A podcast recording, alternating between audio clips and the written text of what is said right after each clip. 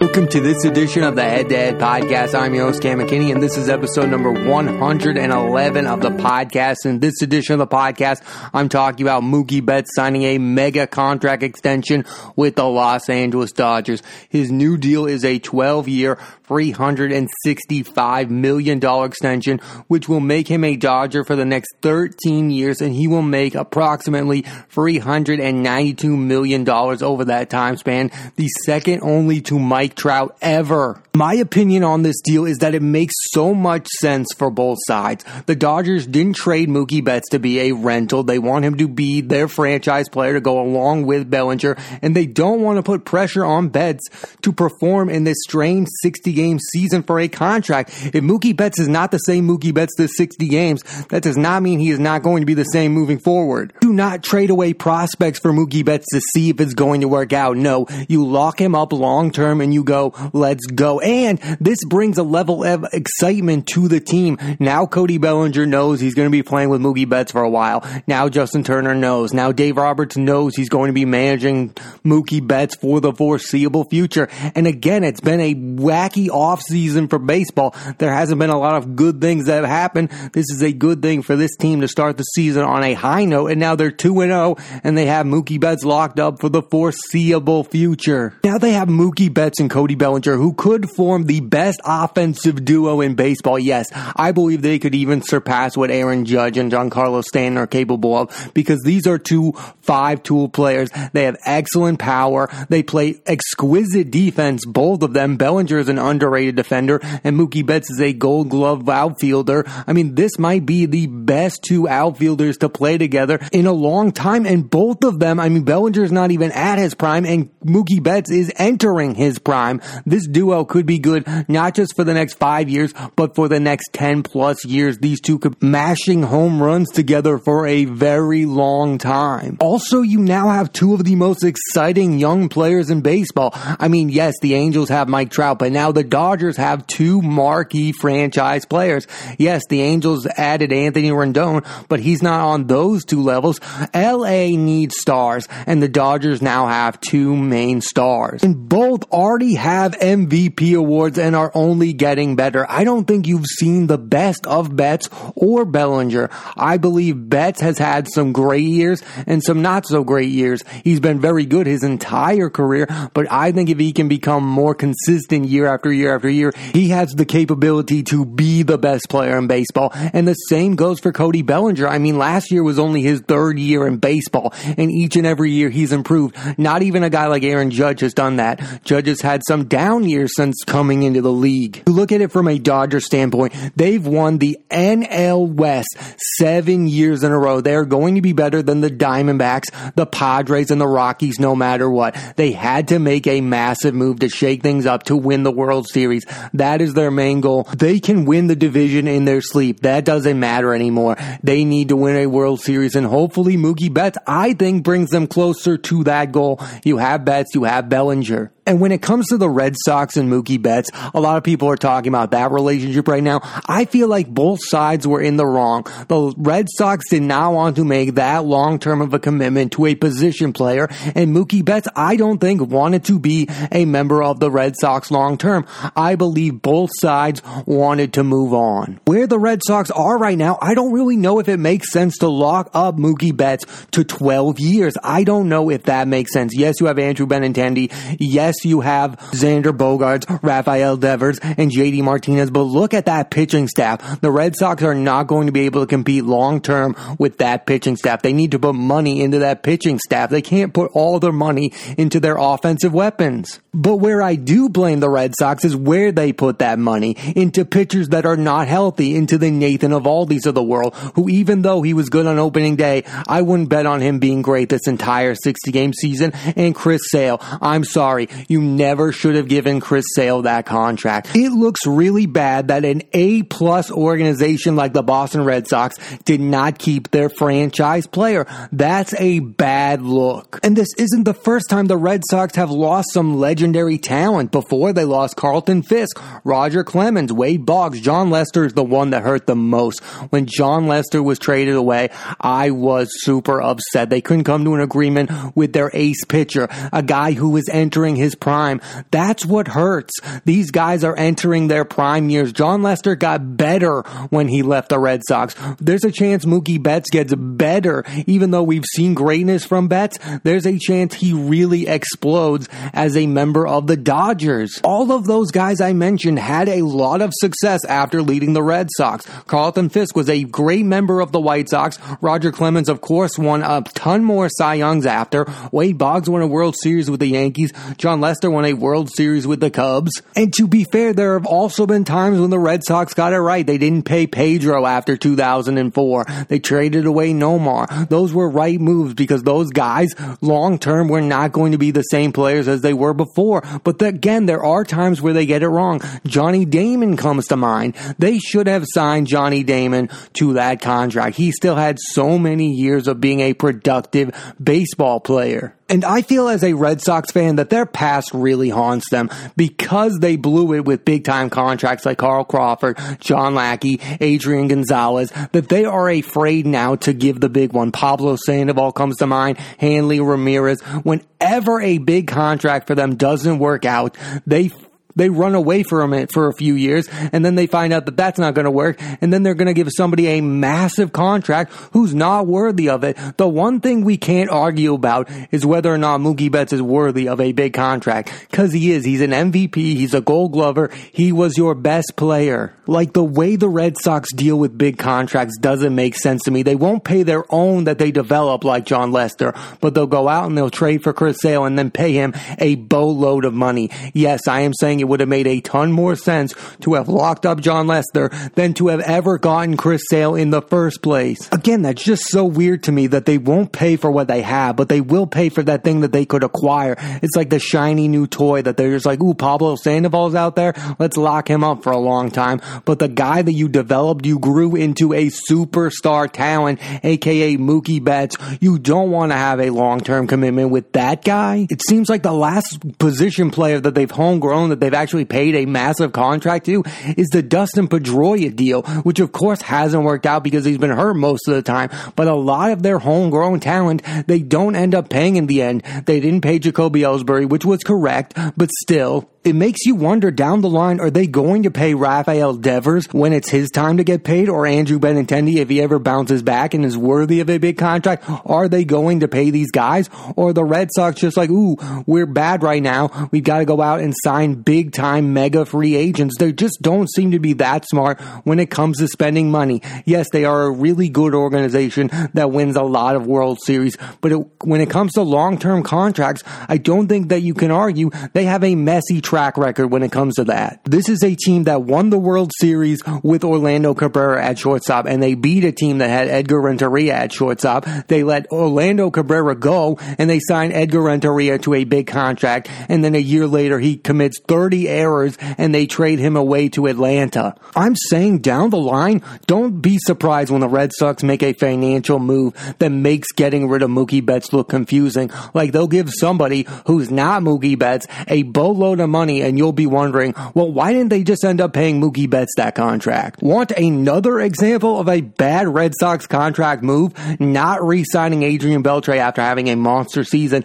and then down the line giving a boatload of money to a third baseman named Pablo Sandoval. Those are the type of confusing moves the Red Sox have made in the past and they will probably continue to make. I'll say this about Mookie though. I did question his desire to remain in Boston long term and I think after he left, that that move with Jim Rice was stupid. I don't think he should have told Jim Rice that that's where he wanted to be. I think that was a soft move and it wasn't honest. He wasn't saying that when he was with the Red Sox and then to make that comment to a Red Sox legend after being moved, I believe that that was a soft move from Mookie Betts that wasn't fair to the organization or the fans. The Dodgers signing Mookie Betts and trading for him shouldn't surprise you that much because this is an organization that hasn't won the World Series since 1988 when Kirk Gibson hit that legendary home run off of Dennis Eckersley. That's how long it's been for the Dodgers. And like I said before, they've won the NL West seven years in a row, and they've had some playoff mishaps. Clayton Kershaw hasn't performed to the level that they've expected in the postseason.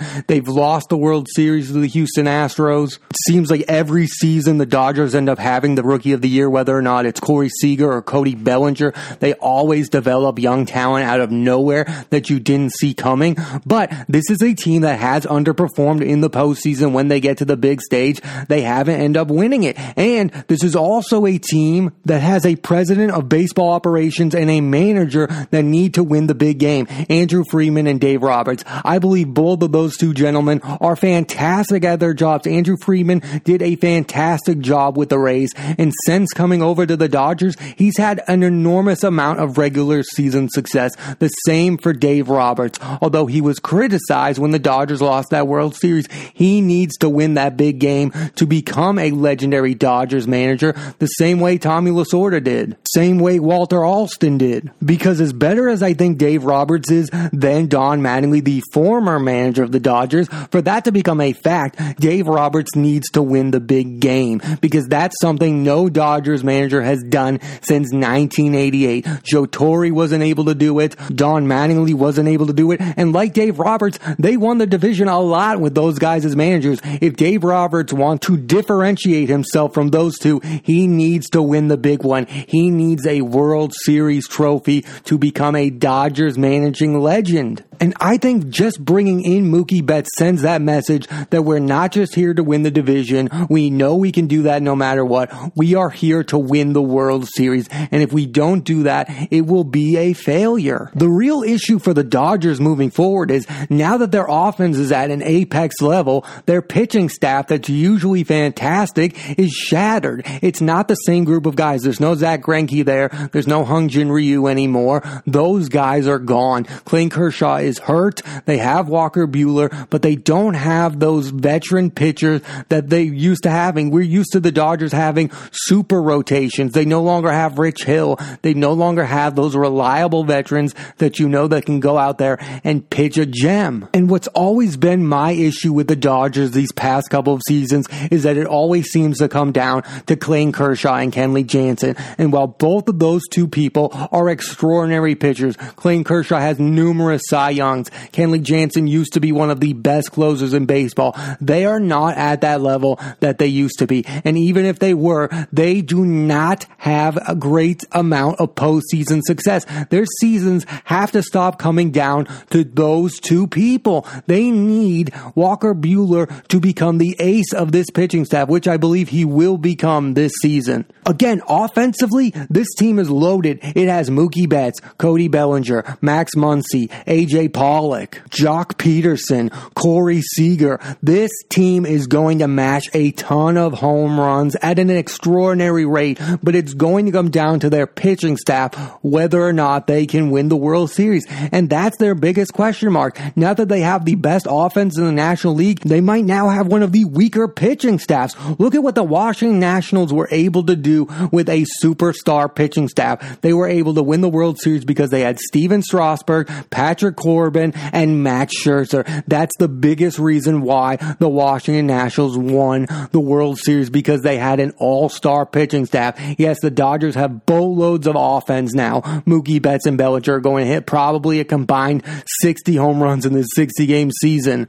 But in the postseason, will Walker Buehler and Clayton Kershaw be enough to win a World Series with those two guys being your horses? And if you're relying on Clayton Kershaw to be a big part of your postseason success, there's still a ton of question marks when it comes to that. Yes, he's an all-star Cy Young Award winner, future Hall of Famer, but when it comes to the postseason, he's not that same guy. Until he has an A-Rod type moment, a LeBron type moment, you're still going to question him every single time he goes out there in the postseason. And of course, the Mookie Betts contract isn't just for this next upcoming 60 game season. It's for the next 12 years. And so many people have issues with 10 year deals. We look at the ones that are struggling right now Albert Pujols with the Angels, Miguel Cabrera with the Tigers. Those don't look so great right now. 13 years is a very long time. Mookie Betts is going to be a Dodger for the next 13 years. Mike Trout is going to be an LA Angel for the next 12 plus years. The same with Bryce Harper and the Philadelphia Phillies. These guys are going to be members of these teams for a very long time. That is an enormous commitment to make to a position player. And I think the big question with Mookie Betts is if the Dodgers win their first World Series since 1988 and by year seven, Mookie Betts isn't that same player anymore, will it have been worth it for the Dodgers to give Mookie Betts that contract? I believe most fans would answer that question with a yes. Obviously, winning a World Series would be fantastic for the Dodgers, but look at some of these deals by the end of them. The Mariners were so quick to move on from Robinson Cano. I also think there's a major difference between between giving a player you already have a massive contract, like the Angels gave Mike Trout a contract, and all the Angels fans were like, duh, he's fantastic. The Phillies gave Bryce Harper a massive contract without him playing a game for them. The Dodgers gave Mookie Betts a massive contract without him playing a game for them. Those fans do not have that same type of feeling for those players as Angels fans have for Mike Trout. So those guys need to end up winning World Series for them to become beloved by Dodgers and Phillies fans. The pressure is more on them than it is for Mike Trout. Mike Trout is already beloved by Angels fans. That's why Albert Pujols should have remained a Cardinal because he was beloved by the Cardinals. Now he goes to the Angels and they think of him as that guy that sucked up all that money and the reason why they haven't won this past decade. That would probably have been the biggest argument for Mookie Betts to remain a member of the Boston Red Sox, for Bryce Harper to remain a member of the Washington Nationals, is that they were already beloved by those organizations. And it must hurt Harper that the team moved on from him and then ended up up winning the World Series, that one's gotta hurt. And for Betts, he already had won his MVP with the Red Sox. He already won his World Series with the Red Sox. He would have become a Red Sox legend. He was probably on his way to getting his number retired from the Red Sox. The pressure was off from him as an athlete. But again, he wanted that deal. He wanted to be paid like a top three, top two ba- baseball player. And now he is. But I believe the pressure is on him to win that World Series or Dodgers fans will say to themselves, he's not worth worth it. He can put up all the stats he wants. They can win the NL West whenever they want to. But if they don't end up winning the World Series, make no doubt about it, we will look at this contract as a failure. Take 2018, for instance. Mookie Betts didn't even have a great postseason, but the Red Sox won and he wasn't that high of a paid player.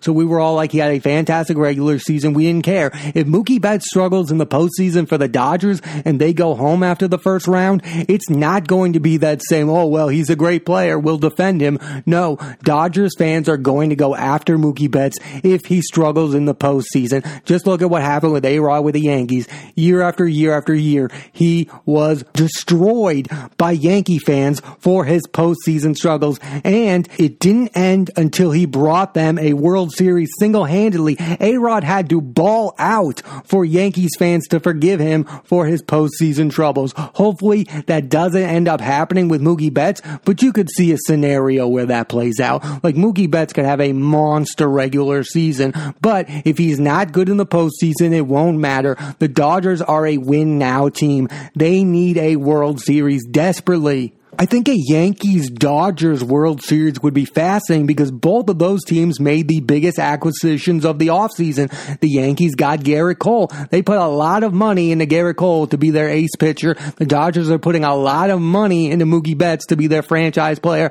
That would be a fascinating World Series to watch because I feel like the Gerrit Cole move is the better move. It's a star ace pitcher. He can have more of an impact on the postseason. I believe a pitcher can have a bigger impact on the postseason. Just look at Madison Bumgarner, Stephen Strasburg for the Nationals last year. Think about that fact. The Nationals let a star position player in Bryce Harper go. They end up paying their ace pitcher and they end up winning the World Series because of their ace pitcher. I just think a pitcher can have more of an impact on the postseason. And while I believe Mookie Betts is a top two position player in baseball, I'm just not sure he can answer answer all of the Dodgers pitching issues, which he can. The Dodgers, that's their main issue, at least for this season, but they'll have Mookie Betts for at least the next 12 years. I believe this guy is one of the most entertaining baseball players to watch. I think he's a five tool player. He hits for a high batting average. He won a batting title, an MVP. He's won a World Series. I hope he has the same type of success as a member of the LA Dodgers. I just wish he could have stayed his entire career with the Red Sox, but at least I'll still be able to watch him play because he is a superstar player and now he is finally being paid like one. There have been plenty of former Red Sox who played for the Dodgers. Adrian Gonzalez, Carl Crawford, Josh Beckett, Nomar. Manny had an enormous amount of success with the Dodgers and I believe Mookie Betts too will have an extraordinary amount of success as a member of the Dodgers for the next 13 years. Thanks for listening to this edition of the Head to Podcast. I'm Cam McKinney. There'll be a new episode of the podcast every Monday on Apple Podcasts and iTunes. So please rate, review, and subscribe.